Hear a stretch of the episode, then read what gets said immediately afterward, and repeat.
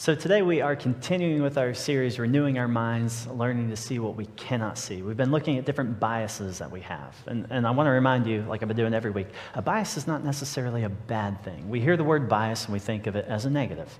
Uh, but a bias is neutral, it's just a shortcut in our brain that helps us make decisions quicker, more efficiently. We use less energy, right? Which, which can be a good thing and can be a bad thing. Uh, right? It can help us and, and it can hurt us, like, like a lot of things. So uh, everyone's got their own kind of way that they make decisions, and, and biases work into all of that. And, and we see some of that in this uh, text exchange that you're going to see on your screen. and so uh, this is someone texting their mom. They said, "Going to get a tattoo today. What should I get?" And mom said, "If you don't, uh, if you don't have a need for one, don't get it. Tattoos are for something important." so they, they take this text, and this is what they get tattooed on their arm. If you don't have a need for it, don't get tattoos are for something important. Mom. Some people are just uh, Today I took my niece to the Today I took. Some people are just more comfortable with things uh, than others. And so, for instance, uh, a couple weeks ago, my niece, this is the sound that you just heard, my niece uh, decided she wanted to get her ears pierced. And her younger sister, who's like a year younger than her, decided she also wanted to get her ears pierced. And so mom said, okay, sure, why not? And so they went to the mall to get their ears pierced. And my brother made a video of this, uh, which is short and abrupt, but it really captures uh, how things went down. So take a look. Today I took my niece to the mall to get her ears pierced. She was so excited.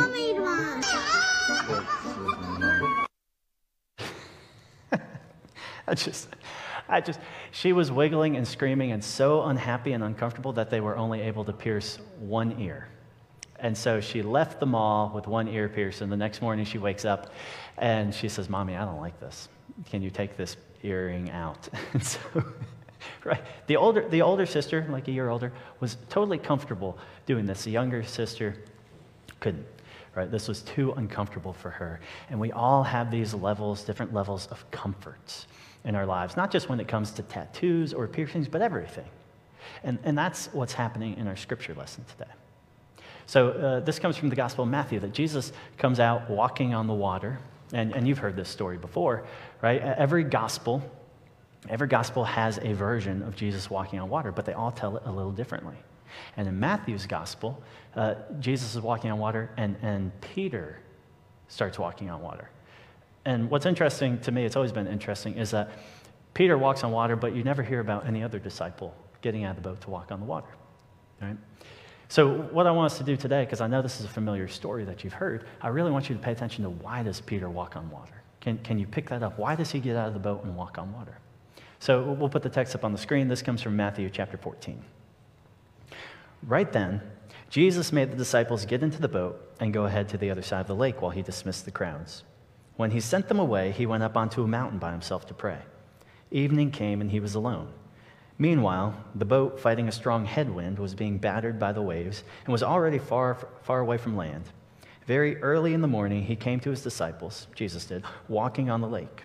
When the disciples saw him on, walking on the lake, they were terrified and said, It's a ghost. They were so frightened they screamed. Just then, Jesus spoke to them Be encouraged. It's me. Don't be afraid. Peter replied, Lord, if it's you, order me to come to you on the water. And Jesus said, Come. Then Peter got out of the boat and was walking on the water towards Jesus. But when Peter saw the strong wind, he became frightened. As he began to sink, he shouted, Lord, rescue me. Jesus immediately reached out and grabbed his hand, saying, You man of weak faith, why did you begin to have doubts? When they got into the boat, the wind settled down. Then those in the boat worshiped Jesus and said, You must be God's Son. May God add a blessing to the hearing, the reading, and the living out of this scripture. So, did you notice why Peter got out of the boat?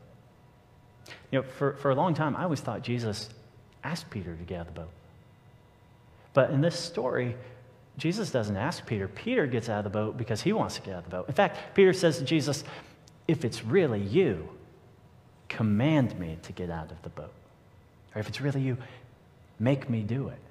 Almost like, um, almost like a little kid saying, Mommy, if you really love me, you'd let me have a cookie. Right? this, is, this is the kind of feeling I get when I read that. If it's really you, let me walk on water, is what Peter says. which is amazing uh, for a, a host of reasons, but one in particular because the boat's comfortable compared to walking on water in a storm. And here's Peter saying, I'm, I'm willing to, to get out. Jesus doesn't say, I'm going to remove you from the comfort of the boat. Peter says, I want to do this. And Jesus says, okay, come on. Right? Jesus, is, Jesus is rooting for Peter, saying, oh, yeah, okay, you want to try this? Yeah, let's do it. Right? You don't have to convince me. You don't have to beg me. Yeah, if you want to do it, okay, we can do that. So Peter is willing himself to step out of the boat and leave his comfort zone. That's what's so amazing. Because we all have a, a comfort zone that we stay in, right? A com- comfort zone is really a thing, isn't it? You, you know what I'm talking about? It's like you, you go eat at the same restaurant all the time, you order the same food all the time, we hang out with the same people all the time, we go to the same places for vacation all the time, right? We, we have all these things that we do that keep us comfortable. And, sometimes that's called routine. And routine is really helpful and really healthy and really important, but sometimes we call it routine when it's really just staying in our comfort zone. And there's a fine line between those two things being comfortable and uh, being uncomfortable. We don't like to be uncomfortable for, for many reasons, but really, when it comes to being uncomfortable, uh, what, what we're struggling with is this comfort bias. That we prefer being comfortable. And every time we step out of an uncomfortable place, it is taxing and exhausting on us, specifically our emotions. So think of when uh, you were a little kid, or if you, you have kids, the first time you or they went for a sleepover. That was uncomfortable, right? uncomfortable as a parent, uncomfortable as a kid to be away from home for the first time. I worked at a camp for several years, and I can tell you, kids struggled to be away from home for the first time. Some of them, it was their very first night, right? And some of them, it's the first time they were away for a week. And that's, that's tough on the parents, it's tough on the kids because it's uncomfortable. It's not normal, right? We're not used to it. And by the end of the week, they were comfortable. By the end of the week, they were having a blast, but you had to get through that. You had to take the first step outside of that comfort zone to really be able to feel it and experience it. And so this past week, I was reading a, an article, and they shared this image in it. They were talking about uh, our comfort zone and our uncomfortable zone. And in the center, they say, hey, our comfort zone is where we play it safe, we, we don't admit mistakes, we avoid challenges, we keep things simple, we're afraid of change, prefer things as they are, right? And our uncomfortable zone, where we step out of that, is when we're challenged or trying new things or forced to learn or looking for opportunities or uh, exploring new ideas. We experience stress, right? We, we face uncertainty. These two things are, are always playing with each other, right? Comfort and uncomfortable. And so, what I noticed as I thought about uh, moments where I've been uncomfortable, and, and in that little circle uh, of comfort zone, fear is a major driver. Fear is a, a thing that keeps us playing it safe. Right? Fear is a thing that says, no, we, we don't want to try something different. And fear in all kinds of ways, but specifically fear of failure. Fear of failure is a big driver for us here in the United States, in our country. Back in the 1970s, there were two psychologists that were studying classrooms. And, and what they noticed is that uh, in Japan, the lowest achieving uh, fifth grade class was higher achieving than the highest achieving fifth grade class here in the US when it came to math. So the lowest achieving Japanese fifth grade class in math was higher achieving than the highest fifth grade class here in the US. And I said, why is that? What's going on here? So they spent a decade studying. And what they found, well, they, they, they really came to understand it while they were watching a class. And they saw a Japanese student uh, up front at the whiteboard. And what he was trying to do is he was trying to draw a, a 3D cube. And he tried to draw it and he failed, and he tried to draw it and he, he messed up here, and he tried to draw it, and the teacher's trying to help correct him and get him to understand. And you know how uncomfortable it is to get called up to the whiteboard to do something? Anything. Even to write your name, it's, it's uncomfortable. To, to be asked a question and, and try to give the answer, let alone to, to not get it right the first time. So the psychologists are watching this and they're just cringing and this goes on for 45 minutes. The student's up there for 45 minutes trying to draw this 3D cube and get it right. And when he finished and when he got it right, the class just erupts in cheers and applause and, and congratulating him. And they went, wait, that's, that's not how it works. This, this kid was completely unfazed the whole time, had no problem being up there for 45 minutes, constantly getting it wrong. That's not how it works in our classrooms. We're, we're driven by uh, fear of, of not succeeding, of getting it wrong, of making a mistake, of messing up. And they said, but what they understand in the Japanese classrooms is that this is all part of the learning process. Making a mistake, not getting it right, trying again, getting correction. That the students don't fear that because they know this is how they learn and this is how they grow. And fear of failure is not a driver, fear of messing up. So, teaching people not to fear messing up and making mistakes actually helps us move out of our comfort zones and try different things and try new things and experience life in a different way. Which is what Jesus does with Peter. Right? Peter does not succeed in walking on water, he sinks. He sinks. And when Jesus rescues him, he says, Why did you have so little faith in yourself? Right? It's not Jesus bashing Peter, you failed. It's Jesus saying, I really believe you can do this. Why don't you believe you can do it? It's Jesus building him up and encouraging him and inviting him to be a part of this. Which is, man, don't you want to follow somebody like that? Man, doesn't that inspire you to try again? Which is why Peter's always willing to continue doing things that, that mess up where he messes up. He's always making mistakes, and yet he's always encouraged to continue because he's learning through those mistakes. And for all this constant uh, bombarding of like, hey, hey, take risks, or hey, get out of your comfort zone, challenge yourself, you know, we, we hear this kind of conversation all the time. Right? These are the, the, the biggest motivational talks all the time, right? Get out of your comfort zone, try new things, uh, experience new stuff, right? And there's nothing wrong with that. That's great and that's important. But I also think, you know, there's a way you can push yourself too far. And this past year, in the midst of the pandemic, so many of us have experienced that.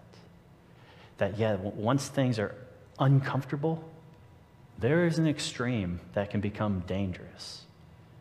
And we've seen that with mental health, we've seen that with physical health, we've seen that in all kinds of ways. And so I think this may even be a, a, better graph, a better image of what we talk about when we talk about our comfort zone. That in the center, yeah, we have our comfort zone, but then we have like an optimal performance zone, right? An area where you step out and you can grow. And then we have a danger zone where, where we've pushed ourselves too far or allowed someone else to push us too far. And that becomes a problem, right? There's, there's nothing wrong with the comfort zone. Comfort zone is important, actually. Uh, that's where we are comfortable, and that's not bad. Remember when you were a little kid and uh, you, you played tag and you had a base? Right? Base is where you couldn't get tagged, you couldn't become it. It was your safe space. And so you'd run around and you'd, you'd avoid getting tagged and then you run back to base. And why did you do it? Because you wanted to be safe and you wanted to be able to catch your breath and breathe again. And then when you were ready, you went off and you ran again. Base is our comfort zone. And if you never come back to base, you're eventually going to wear out and you're going to get tagged. And then you're going to be it. Right? So, so comfort zone's fine. It's this, this is balance for each of us and this wisdom of uh, what is pushing myself for growth and, and what is pushing myself too far into, into a dangerous place. And that's what we've been navigating and struggling with over the past year. And we do, we'll do this even past this year. All throughout our lives, this is shifting and changing. And so we each have to find that wisdom and that inner spirit, that inner guide to pay attention to that. A couple years ago, Danny and I were hiking uh, all across the state of Utah. There are five national parks there, and we decided we were going to go hike each of them in a week. And so we went, and what we learned pretty quickly was that we have a different uh, tolerance for risk. We, uh, there are things I enjoy doing that Danny doesn't enjoy doing when we go hiking. And so uh, we had hiked some before, but this, we had never hiked trails like this. And so this was a whole new experience for both of us. And about halfway through the week, we ended up at this place, uh, at Capitol Reef National Park. And the trail is called Sulphur Creek Trail. And I was really excited for this trail. It was kind of like a, a side trail. It wasn't one of our main things, but if we had time, we were going to do it, and we had time. And it was a, a hike up three waterfalls. And I was like, this is going to be awesome. So we hiked a, a, mile or two in through the river, and we get to this waterfall, and I'm so excited. I'm like, this is awesome. But I also realized it's pretty sketchy. It's, it's a little intimidating. Uh, and this is a picture of me making my way across. I just want you to see how like a little sketchy it is. When we first showed up, there was a, a couple in front of us, a husband and a wife. And the husband had already made it up to the top of the waterfall, and the wife was making her way across and she was stuck and she was frozen, you know, just terrified. And the husband uh, was, was trying to give her directions and trying to tell her what to do, and he, you could tell he was getting frustrated, probably just from fear himself. And I'm, honestly, I wasn't sure she was going to make it. I thought she was going to fall right off. And she made it across, thankfully. And the moment she put her foot down on solid ground where she felt comfortable, she just burst into tears. I mean, just sobbing uncontrollably to the point Danny and I felt like we needed to just back away.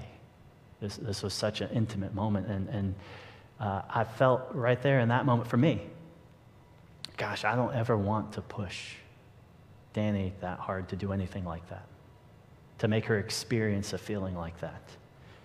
Right? My, my risk tolerance, my, my willingness to do stuff was higher than hers and I was ready to go, but she, she wasn't, right? She had already been pushing herself out of her comfort zone all week. And I could tell, even before we saw the couple and witnessed that experience, I could tell she wasn't really ready for this. She wasn't up for it. So I, I went ahead and climbed across and looked at the first waterfall, and then I came back and, and we hiked out, which had plenty of its own still, you know, outside of your comfort zone, running into a snake and trying to figure out how to, you know, there, there are all kinds of things still throughout the week. And, but in the back of my mind, what I was thinking as I walked away was, you know, there are some really tough trails coming up at the end of the week. One that we both really wanted to do, which was called Devil's Garden, and it was at Arches National Park. And I knew this trail, this trail was a, a little over a seven mile hike, and on it there are eight different arches that you got to see, but you only got to see them all if you did the whole hike. And the first mile and a half, everyone would do. It was, it was simple, it was all on the ground and you would see three of the arches, but the other five arches you had to start hiking, hiking up. And so I wasn't sure uh, what Danny was, would be up for at that moment. And when we got to arches, we did that first mile and a half hike, and we saw the first three arches, and then we saw that we had to hike up a fin. And a fin, this is a picture of, of what it was like. You hike up this slick rock, and most of the time uh, while we were hiking there, there's big drop offs on both sides. And so when I saw that, I said, well, you know, whatever you're comfortable doing, we're going to do. If you want to go, we'll go. If, if you don't, we won't, we'll, we'll just end the hike here and turn around. And I, I kind of looked around, and then when I turned, she was already halfway up the rock. I was like, oh my gosh, she didn't even say anything. Okay, so I ran and I caught up to her. And she just did an awesome job hiking. And we were constantly doing, uh, I think we have another picture of what the fins look like when we get up there. These are the, the big drop offs on the side. And so we're hiking this rock, and she's doing amazing because she's already really, really uncomfortable. And we get to the spot where there's a big gap you have to step over, right? Just nothing underneath you. And there's drop offs on both sides, and she just freezes. And I said, Well, do we need to turn around? She says, No, we're not going to turn around. I, I really want to do this. I said, Okay. And so we wait, and there's people behind us, so we let them go past us. And uh, she, she is stuck there. And I said, well, how can I help her? So I step across the gap and, you know, I, I reach my hand out and say, okay, I can help you step across. Um, but she was still frozen. And so I didn't know what to do next when all of a sudden this, this mother comes up from behind us and she steps across the gap and straddles it, right? One leg on each side with her back to this huge drop off, kind of blocking Danny's view of, of what is so scary and she holds out her hand. She grabs her hand, and I grab her other hand. And we tell her not to look down, and then we, we count her down until she steps over the gap and gets to the other side. Right? It was such a huge achievement in that moment, and uh, I made her take a picture. Not right away, we had to get away from the gap some, and this is her at the top, right? Just like I did this thing that was so incredibly difficult. And uh, what was scary for me was that wasn't the most difficult part of the trail. there were more difficult things to come, and she was willing to do them. Right? In that moment, I said, oh, she, she crossed over this threshold where all of a sudden she, she's willing to keep going. That's what I would tell you. I would tell you, oh, Danny did this thing that really terrified her, and she, she grew from it, right? She stepped out of her comfort zone into this uncomfortable place and grew from it. What she would tell you is, oh no, I did the rest of the trail that was even worse because I refuse to go back and step over that gap again. it was just too scary the first time. I'm not doing it again. So I'll take the harder way out. And that's what we did. And it was an awesome experience. And this is what we think of when we think about growing and stepping out of our comfort zone. We think of, right? We think of these scary things. Okay, you're scared of heights. Let's go, let's go uh, battle the heights, right? Let's step over these big gaps. Let's, let's do all these things that we're afraid of so that maybe we won't be afraid of them and we can grow. And I think all that's true. And I also think um, maybe Danny wasn't the one who grew the most on that trip. Some of the hiking was challenging for me and, and right out of my comfort zone. But what was really out of my comfort zone, what really challenged me, what really made me grow, was to say, if Danny is uncomfortable doing this, even though I really want to do this, I'm not going to do it. We're going to stop in the middle of the hike and we're going to turn around and go back, which was way out of my comfort zone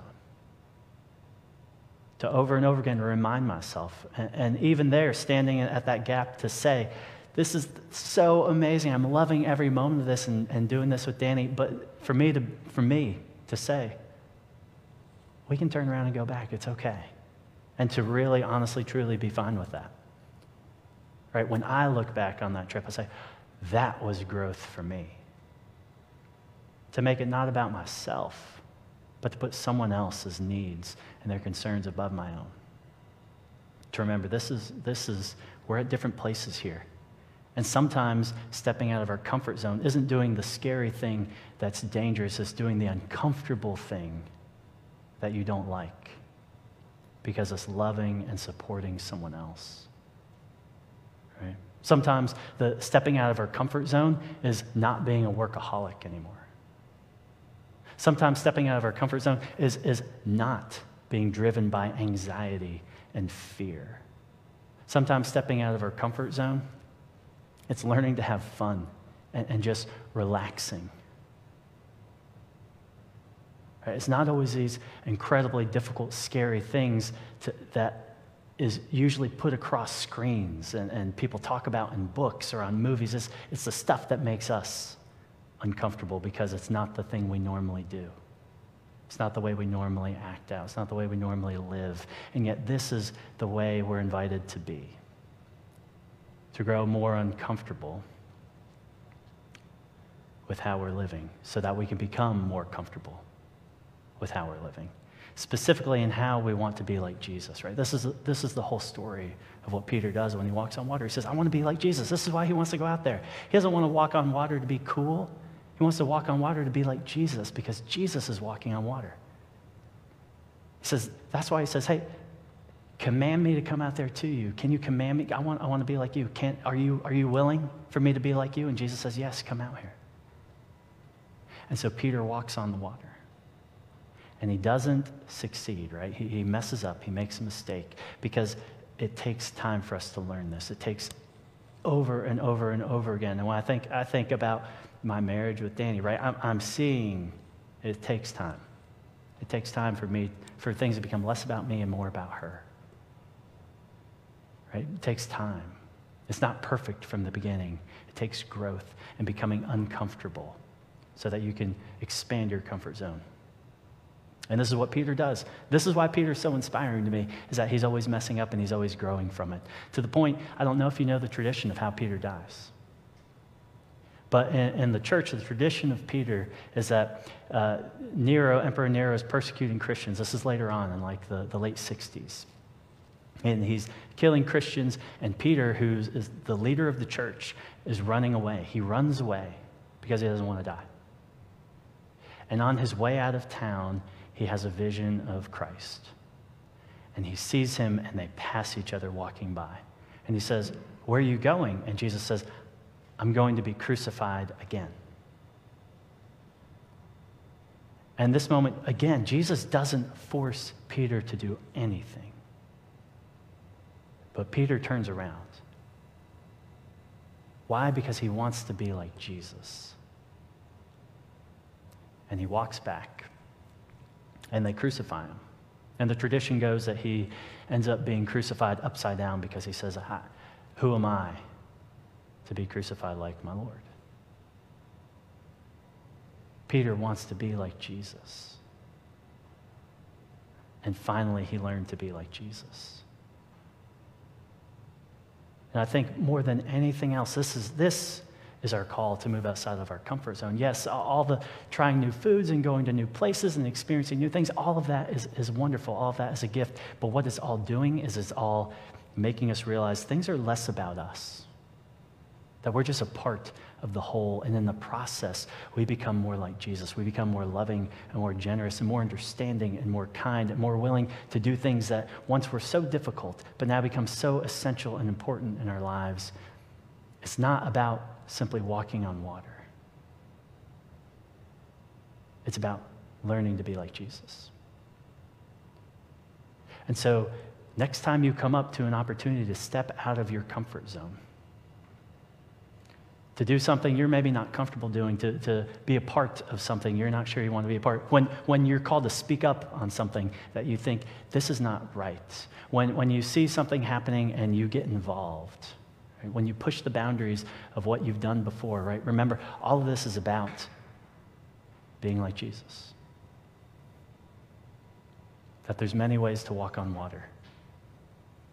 And however you are called to do it, however you feel that pull, Jesus is right there saying, You can do this, and I'm here to support you, and, and I'm rooting for you, and I want you to be like me. And so may we learn to grow to be like Christ. I'm going to invite you to take your hands and put them palms up in your lap, and let's say a prayer together. God, we are so grateful for the ways you love us. So grateful for the ways you root for us. So grateful for the ways uh, you, you care for us. As we try to walk on water, as we try to, to live in a way that we can become more like you. And so, would you continue to open us up, continue to, to help us push ourselves uh, and take the right steps and uh, move outside of our comfort zone to expand it so that we can be more like you. We offer this prayer and the prayer of our hearts to you through Christ. Amen.